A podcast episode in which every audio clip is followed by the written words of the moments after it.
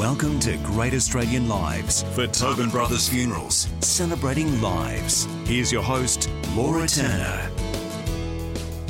Hello and welcome to another special edition of Great Australian Lives for Tobin Brothers Funerals, celebrating lives. I'm Laura Turner. Our guest tonight may very well have been a part of the soundtrack to your life. His career in the Australian music industry has spanned nearly 50 years and he's revered as one of the country's finest songwriters, responsible for iconic songs such as Girls on the Avenue, Lucky Country and Glory Road. And while you might think he's been there and done just about everything over the decades, the artist, lovingly labelled as Australia's favourite hippie, has just notched up another career first, recording his first ever album of cover songs. It is my pleasure to welcome Richard Clapton to Great Australian Lives. How are you, Richard? Hey, Laura. How are you? Yeah, very well. Nearly 50 years in the industry and this is your first album of covers. That's a long time coming. It is, but the raison d'etre for this album is that Terry Blamey, who is Kylie Minogue's manager for most of her career, well, I think all of her career. Yeah, 30 years or something, wasn't it? Befriended me in recent times. And I went to San Francisco. I had a gig in San Francisco and I hung around for a few weeks and I was hanging around Haight-Ashbury, which is my promised land. That's my, you know, I was doing the pilgrimage, the hippie pilgrimage. Came back here and had a night with Terry and obviously Terry had a pretty strong relationship with the late, great Michael Gudinski. And anyway, this night Terry said, I know, let's do an album of hippie anthems. And at first I was kind of reticent to jump at this idea because, as you correctly pointed out, I've never done covers. I didn't know how I'd go with singing other people's songs. I warmed to the idea. Terry took it to Gudinski. I don't think Gudinski was all that convinced at first because Terry had a policy of holding the music back until such time as Terry and I were happy enough with it, you know, to present to a record company. So yeah. Gudinski spent a long time not actually hearing it. Right. But when he heard it, he was won over. Your relationship with Terry, I know you say it really warmed over the creation of this album, but you actually met him back in the 70s, didn't you? There was a relationship very early on. Yeah, but the funny thing there is I don't really remember it. Terry said he used to hate it. Right. But probably more importantly, Terry also said he'd been a fan of mine since Prussian Blue, which is my first album in 1973. When he first had Kylie, they immediately moved to London and had been there for like 35 years or so. So that's why I never saw much of Terry. But when he and Kylie parted ways, as I said, he started coming to my gigs. And that's where this idea was born for me to do my first album covers. He brings a pretty good calibre to this project, doesn't he? Well, yes, also because his amazing encyclopedic knowledge of music. He actually knows more about music or music history than I do. I always thought the Youngbloods had written Get Together, but Terry Blamey pointed out, no, it wasn't the Youngbloods, it was two other guys that I haven't heard of that wrote it. So in his liner notes, don't you love liner notes? How long since you've seen liner notes? Yeah. I don't think any of us have for about 20 years. So yeah, Terry's liner notes are fantastic. And it's funny you say that about, you know, him pointing out the original artists of covers. It was just, and this is embarrassing, but it was only the other day that I learnt that Johnny Cash didn't write the song Hurt. It was actually Nine Inch Nails. Do you, and I'm sure you would have known that for a long time, but me being, you know, not a muso, I've always loved that song but never realised it wasn't his. And we find that a lot with covers, don't we? Yeah, I mean, there's two ways of looking at it. Like, we prefer to think of this album we've done as a homage rather than a covers album. Right. And, in fact, we culled it down. We curated it for about 2 years, culled it down to a very sharp focus, which is pretty much Laurel Canyon from 1966 to 1970. Then there's another way of looking at covers, which is total reworking. Mm-hmm. As you said, Johnny Cash's reworking of Hurt is probably one of the best examples we can think of. Yeah. But then you've got the Byrds doing Mr. Tambourine Man and the band, you know, doing Tears of Rage and other Dylan songs. And some reworkings are not just valid, they're fantastic and sometimes can be better than the originals. Then again, there's a lot of other reworkings which really suck. Well, I remember reading Nine Inch Nails when he asked them and said, can I do my own version of Hurt? And they said, yeah, absolutely. And then they heard it and went, oh, how embarrassing. He's just blown us out of the water. It's the most incredible cover of their song. Do you feel as you're doing covers, you know, a sort of a pressure to do it in a certain way, or do you just take it on as your own? Look, a lot of these songs, in fact, nearly all of them are in my DNA. So, no, it wasn't all that challenging for me to sing them. There are a couple on there, like Woodstock was a tough one for me, but it's just the rest of the band reckon they loved it. So, you know, I wasn't all that convinced. But in the main, no, it was fairly natural for me to sing these songs. And you've called them anti-establishment counterculture songs, which are your type of song anyway, so they're going to feel pretty natural for you. Yeah. Another thing that was in the back of our minds, we started this project during the 4 years of Trump, and we were influenced in our decision-making because of Southern Man and For What It's Worth and the overt political songs that are on this album, and kind of hoping that young kids nowadays might hear some of these hippie anthems and realise that the hippie anthems are all part of that colossal movement that got rid of Nixon and you know, ended the Vietnam War. And it took, you know, it was colossal. We had to move the earth, you know, otherwise never would have got rid of Nixon. But, yeah, it hasn't totally coincided. We're a bit late for Trump, which thank God for that. Yeah. Oh, you don't have to worry about that now anyway, at least for a little while. So how did you go about, I mean, I'm sure you had a lot of songs you wanted to put on Music is Love. How did you cull them? Was it a painful process? Yeah, it was, because Terry has a long history in London, as do I. And so the strange thing was, even though I am an original hippie, I'm actually an original English hippie, because I was in London in the late 60s, for all the late 60s. Nice. And obviously was going out and seeing English bands every weekend. And so I've seen some of the most amazing gigs ever in the history of rock and roll. However, as has Terry, but then when we started creating lists, I'd have stuff like Street Fighting Man or etc. on there. And then we realised there was such a temptation. I mean, a Kinks song, I don't know, Waterloo Sunset, you know, songs like that. Then we realised if we cast our net too wide, there was a danger it would sound just like an album of cover versions. Yeah. So we started to look for, as I said, a raison d'etre, which is, you know, why we're doing this. And we needed people to understand why we were doing it. So we had to narrow the focus, just like you would a follow spot on a stage, you know, into a very narrow focus. So it really is, it's come down to pretty much all Laurel Canyon, 1966 to 1970.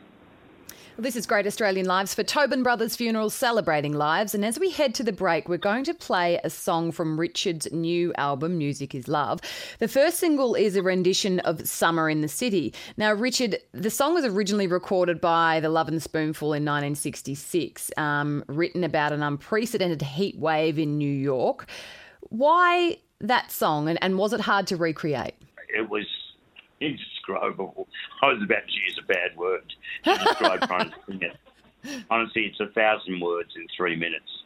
No idea. It's on there because it's a masterpiece. Also, I learnt from Terry that we all think Lovin' Spoonful were from New York. In reality, they weren't, because they got busted for having pot. So they had to migrate over to the West Coast and became part of that West Coast scene. Yep. Laurel Canyon was this, if you've seen Echoes of the Canyon, it was this whole community all living in the same area. It wasn't just Crosby, Stills, Nash and Young, because, you know, you had the Monkees and you had the Turtles and all these pop bands as well. Yeah. I think the Beach Boys, they were all there. you know, we've followed the hippie bands rather than me trying to say, hey, we're the monkeys. hey, they're the monkeys. Let's hear a bit of Summer in the City now on Great Australian Lives. Yep.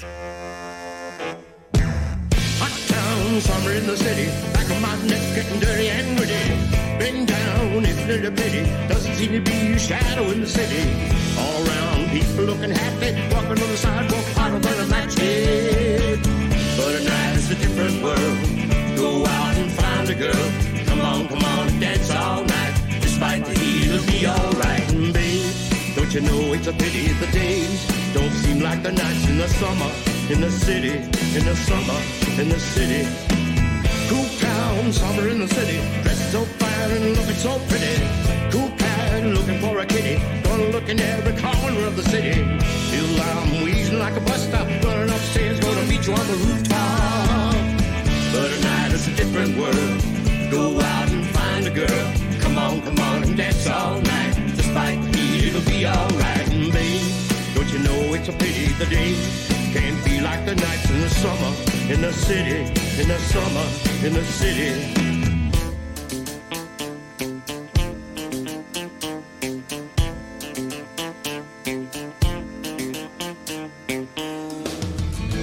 You're listening to Great Australian Lives with Laura Turner for Tobin Brothers Funerals, celebrating lives. Welcome back to Great Australian Lives for Tobin Brothers Funerals, celebrating lives. For more information, visit tobinbrothers.com.au. Our guest tonight is Richard Clapton, Australian music royalty, and his new album Music is Love, 1966-70, is out now. It's a collection of covers that pay tribute to some of the artists who influenced his own music, including The Byrds, David Crosby, Neil Young and Buffalo Springfield. Now, I want to talk to you, Richard, about your early years. I have listened to interviews talking about your childhood. It was pretty tumultuous, wasn't it? And really reached a peak of trauma when you were 10. Yeah, which is why I don't really talk about it much, because it was... There's very few people that really know about my childhood, and they're very sympathetic, because you could describe it as being really quite tragic. But, you know, it was long ago, and I try to look at everything positively, and I think without me going through that hardship as a child, I wouldn't have become a songwriter, because, you know, as I say, no pain, no gain sort of thing. So, yeah. We won't go into great detail, but as you mentioned, it has shaped you as a person. And I know you were a boy who ended up, let's say your mum passed away when you were 10 and your dad came into your life and put you into boarding school, but you weren't comfortable with the structure and the expectations and the pressure put on you, were you? You wanted to be involved in music, and in the end, let's start from when you decided, I'm not going to do the maths exam, I'm going to London. And you actually went out that day and bought a Rolling Stones album, I believe. Yes, and really, yes, got punished for that. Look, quite simply, my father's side of the family are all academics, and they're all in medicine, and so I was really the black sheep. My mother, who passed away, she was actually the night sister at Sydney Hospital, but nevertheless, she always wanted to be an artist. That's where the arty side of my life comes into it. Also, because my housemaster at school was for my entire time, was Richard Werrick. If you and the listeners are aware of who Richard Werrick was, Richard was probably the most legendary theatrical director, I think.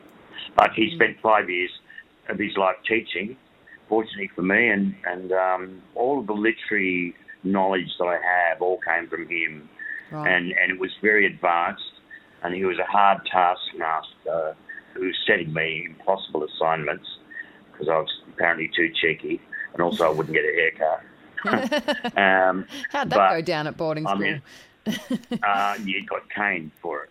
Right. You know, you only got one afternoon out of work, a month, which is a Sunday afternoon. And I keep coming back, still not having a haircut. But, no, I mean, look, when I was a young kid, I mean, Werrick was getting me into Jean-Paul Sartre and Thomas Mann and Kafka. And he a real savior. Really heavy literature. Yeah. I think that, you know, probably the trauma of my early childhood, all that literature instilled into me on a pretty much a daily basis. that's really where my songwriting came from. And you ended up in London, as has been well documented. How did you find your musical feet there? I know there was a time where you were sort of hitchhiking and all over the place, and it must have been hard, you know, to cut your teeth. If you've read my book, the first chapter is about me meeting the Rolling Stones before I'd left Sydney and when I was a kid. And I originally had designs on, funny I picked that word. I wanted to be a fashion illustrator, which nowadays doesn't mean much. A fashion illustrator back in those days, you know, wasn't fashion photography. Like, there were fashion magazines and just marvellous artists did illustrations in fashion magazines, and that's what I wanted to do. So to connect the dots, then I spent a whole afternoon with Keith Richards when I was still a kid. Oh, wow. And Keith had wanted to be an artist himself and gave me really good advice that afternoon that I spent with him. And he advised me to go to St. Martin's in the Field in London because it's the best art school, probably one of the best in the world. Mm. And I followed that advice. And so when I first got to London, that was really what I was going to do with my life, was be a fashion illustrator and a graphic designer. Then I kind of had this epiphany, which came from Bob Dylan. I just decided I want to be that guy. I really want to be that guy. And I honestly, I got to the point where I think within 2 years I've become the highest paid young graphic designer in London. I was really, I don't know, only about 18 or something. But by that time, I'd met some English guys who were into music, and I really just started Richard Clapton bands from day one. And we started playing around in London, and then I ended up in Berlin after that with a German band. And yeah. I did quite a lot before I came back to Australia. How aware of you at that time were you of, you know, the revolution that was going on in the US? And were you tempted to go to San Fran like hundreds of thousands of other hippies and join the movement over there? No, because that was a burgeoning movement, especially in London. There was a lot of protests, like Street Fighting Man, and, you know, the British bands were also very revolutionary. It was just that musically, I had lent more towards Californian music, and I had this one album, Neil Young's After the Gold Rush, which I just listened to over and over and over again, that number of Bob Dylan albums, etc., etc. And in as much as I loved British rock, and I suppose I was out playing British rock, and then after that playing Krautrock, being German rock, by the time I got back to Australia, I was still very much into the Neil Young, James Taylor, Bob Dylan, into that sort of genre. So doing this album has been weird because I was an English hippie, not a Californian hippie, and yet it's the songs on this hippie album that are kind of my DNA. That's the music that I come from. Yeah, it certainly is. Now, going back to those early years, I know you ended up back in Australia and you signed with Festival Records. There's a lot of pressure put onto you to produce a radio hit, and I know that was sort of an uncomfortable situation for you to be in. You didn't like that kind of pressure, but you did produce Girls on the Avenue, which we'll play in a minute. That was rejected 6 times, that song, but you must have had a lot of faith in it. Well, quite honestly, it was my flatmate who was the A&R guy at Festival Records who had more faith in it than I did. Right. I sort of resigned from it. So what happened is, my first album, Prussian Blue, it's called Prussian Blue because it was mainly written before I left Germany, hence the name Prussia, or Prussian. And Prussian Blue I did here in 1973, and it got really great critical acclaim, especially magazines like Rolling Stone and, you know, some of the cool magazine Go Set and stuff that were around, and the Daily, the Sydney Morning Herald, etc. However, sadly, it didn't sell. So the record company gave me a sort of ultimatum that I either came up with a radio-friendly hit single or they would drop me from the label. And I was sharing a flat in Rose Bay in Sydney with this guy, Colin, and he was so passionate about Girls on the Avenue because the Avenue is in Rose Bay in Sydney. We lived in the next street along, Challier Avenue. It's an urban myth. It's about hookers. It's actually about a house of pretty girls that lived on the Avenue in Rose Bay, which meant even more to Colin because I think we're both obsessed with these girls at the time. They contacted me. They want to write a book. The girls are still there. The girls on the avenue. Yeah. That's incredible. So there you go. It was actually my flatmate Colin that went to war against Festival Records because they kept rejecting it. They kept saying, the song makes no sense. What's the chorus? So don't you slip? Or is it Friday Girls night? Or what is it? Yeah. Yeah, they just didn't like it. I've actually got a copy of it in storage with a big B for B-side, the throwaway side. Yeah. And I still got one of those.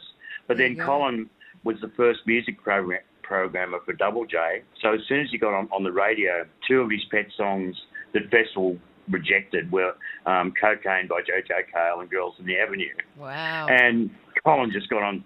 That was me being on the good side of corruption because Colin was just programming Girls on the Avenue once on the hour, every hour. The commercial songs started hearing this, picked it up, and before you knew it, there it was, top of the charts. Speaking of that, let's hear it now, taking us back to 1975. Girls on the Avenue, they're trying to get you in, strolling by with a rosebud smile. They're all dressed up to kill, lean on the windowsill, looking your way with eyes of fire. But don't you slip, don't you slip.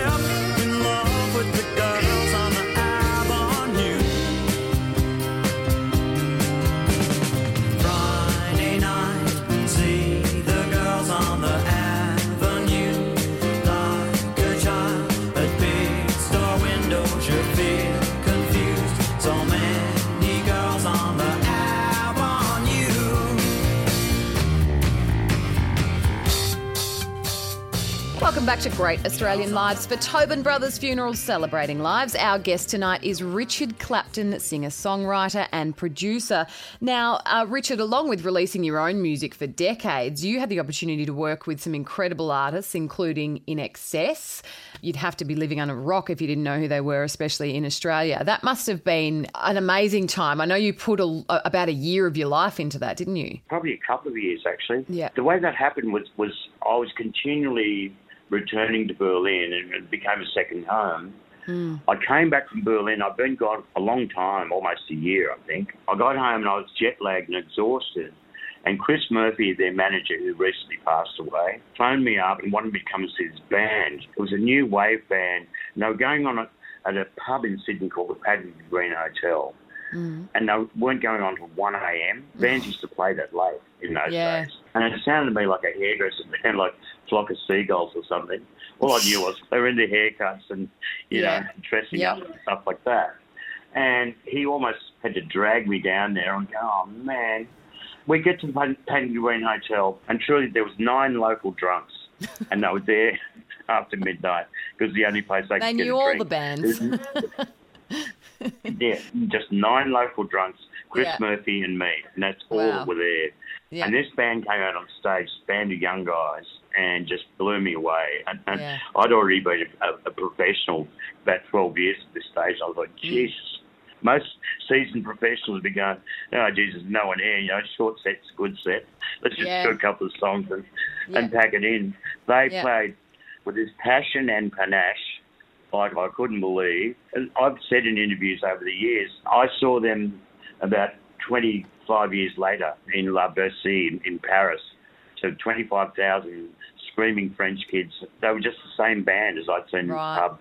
Anyway, look, getting back to the Paddington Green, they came off, did a blistering set, and Michael's on fire that night. I don't know, we just hit it off. What we had in common, believe it or not, was Steely Dan. They loved Steely Dan, so did I. We clicked immediately. Johnny, INXS's drummer, was 17.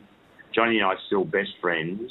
Johnny and I have been like big brother and little brother for 42 years now, believe it or not. I don't know. Life's going at the speed of light. On with the story. So they wanted to do a cover of, speaking of covers, of The Loved One by The Loved Ones, you know, the really old Aussie standard. And I said, sure, because I was getting on so well with them.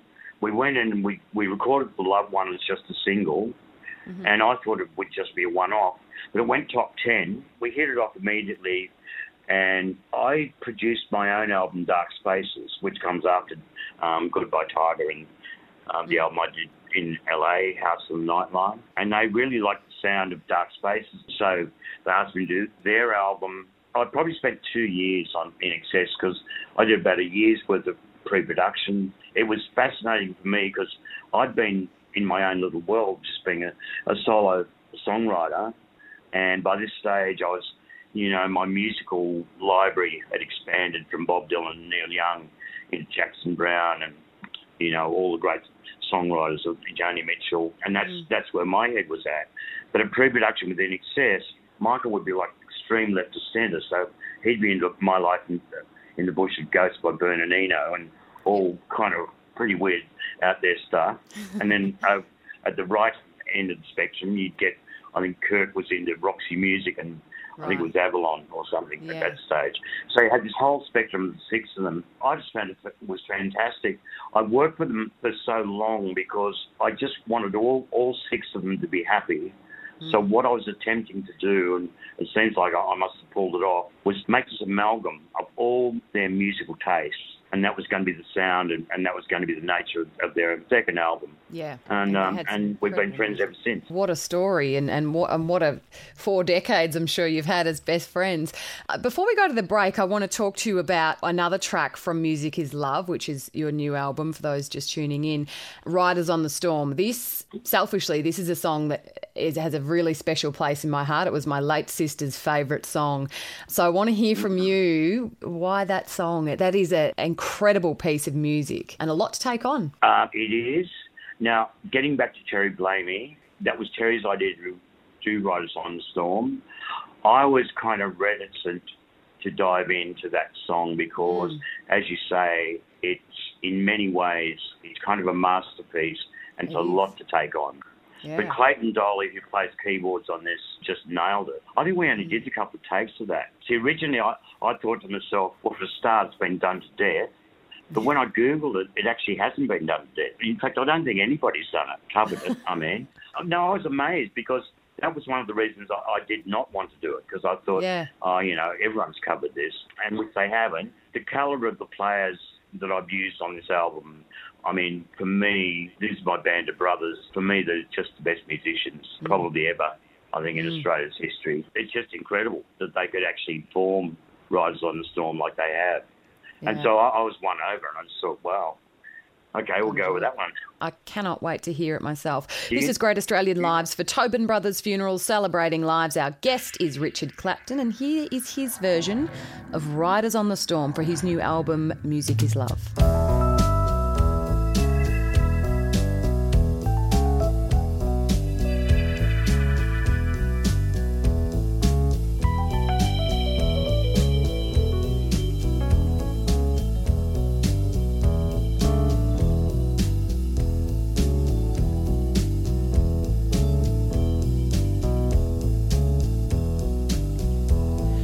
Riders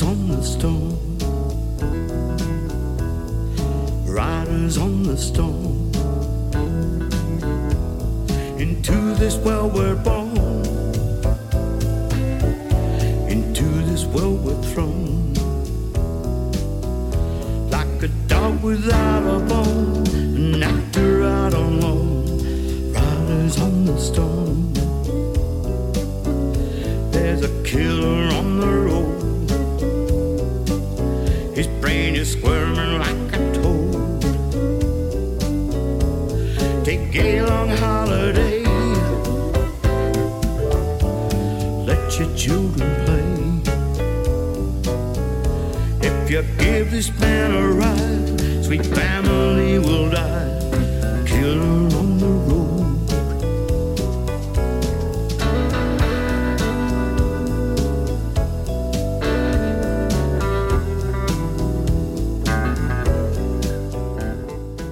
Welcome back to Great Australian Lives for Tobin Brothers Funerals, celebrating lives. Tobin Brothers now offer fully live-streamed services so that anyone who could not attend the funeral of a loved one can still view the service and participate. For more information, visit tobinbrothers.com.au. Our guest tonight is singer-songwriter and producer Richard Clapton, who's just released a new album, Music is Love, available online and in store now. Now, you've returned to Mushroom Group to release this album, Richard. You're first with them since 1984's Solidarity. You mentioned before Michael Gudinski and his recent passing. Did that hit you hard? That hit me very hard, although I would think my sympathies really went out to his staff and probably Melbourne as well. Gudinski was very Melbourne-oriented, and I'm a Sydney boy, even though I spent half my life in Melbourne. To keep it short and sharp, I think Gudinski was a bit dubious about this album at first. It was Terry that coerced Gudinski into funding it, and Terry, he didn't play Gudinski anything for months. And I think Gudinski got quite agitated, going, you know, I've spent all this money and I haven't heard anything yet. When Gudinski finally heard it, he warmed to it quite quickly, right, to the point where then he got quite obsessive about it. And he started phoning me at all hours of day and night. So Gudinski got into the habit of just calling me randomly. What is so surreal for me is that 4 nights before he passed, you probably heard Gudinski never said hello or goodbye. You know, it was like 11:15 at night, and I used to get quite annoyed with him, phoning me up any time he felt like it. He goes, "So how's air going? Growing? Okay. Yeah, well, you know." He wanted it as long as it was in the 70s. And what shirt are you going to wear in this video? So, I don't know. I'm trying to sleep. He'd go, well, I better be hippie. Oh, sorry. Oh, didn't cut that out. It better be hippie. He said, what have you got? And I said, hippie. I wanted to say, oh, I'd like one of your tie-dyes from the early 70s, Michael. How about that? I said, oh, I've got a Gate for the Dead shirt. Yeah, all right, that'll do. And then it's just click. No goodbye or anything like that. And then four mornings later, I'm getting phone calls early in the morning and say, Mike Gudinski passed away. And I said, you can't have. I was only just talking to him. Just talked to him, yeah. And so for me, it was really, really surreal. Yeah. But as I said, I think for his staff at Mushroom and the people of Melbourne, I think it goes beyond sad. It's like a big black hole for you guys. And, you know, and all of us. But as I said, I'm Sydney, and he was very, I mean, as you know, he loved Melbourne so much. He was pretty biased towards Melbourne, I've got to tell you. Well, we just recently had him on this show, and it was a great honour and privilege to spend, you know, a fair amount of time with him talking about his life and his career. So I feel very honoured to have had that chat with him. Yeah. I'm sure you more so. For those listening who are big fans of you, Richard Clapton, the Collectors, you'd better be quick because your new album, Music is Love, will be pressed on limited edition transparent yellow vinyl. Pretty good to be releasing vinyl in 2021. Well, I haven't had vinyl for years. For decades, yellow vinyl, transparent yellow vinyl. I've only got one. I think grab them soon because I think they're going like hotcakes. Yeah. It's probably not the music. It's probably the yellow vinyl. I don't know. And Richard Clapton, thank you so much for being our guest tonight. It has been a pleasure and an honour to speak to you. Thank you so much. Really excited about the new album. Of course, as I mentioned, Music is Love. There's 1966 to 1970 available everywhere, including on Spotify, JB Hi-Fi. If you've enjoyed our chat with Richard Clapton, you can share it with a friend on the Great Australian Lives podcast. And join me the same time next week when we celebrate another Great Australian Life. You're listening to Great Australian Lives with Laura Turner for Tobin Brothers Funerals, celebrating lives.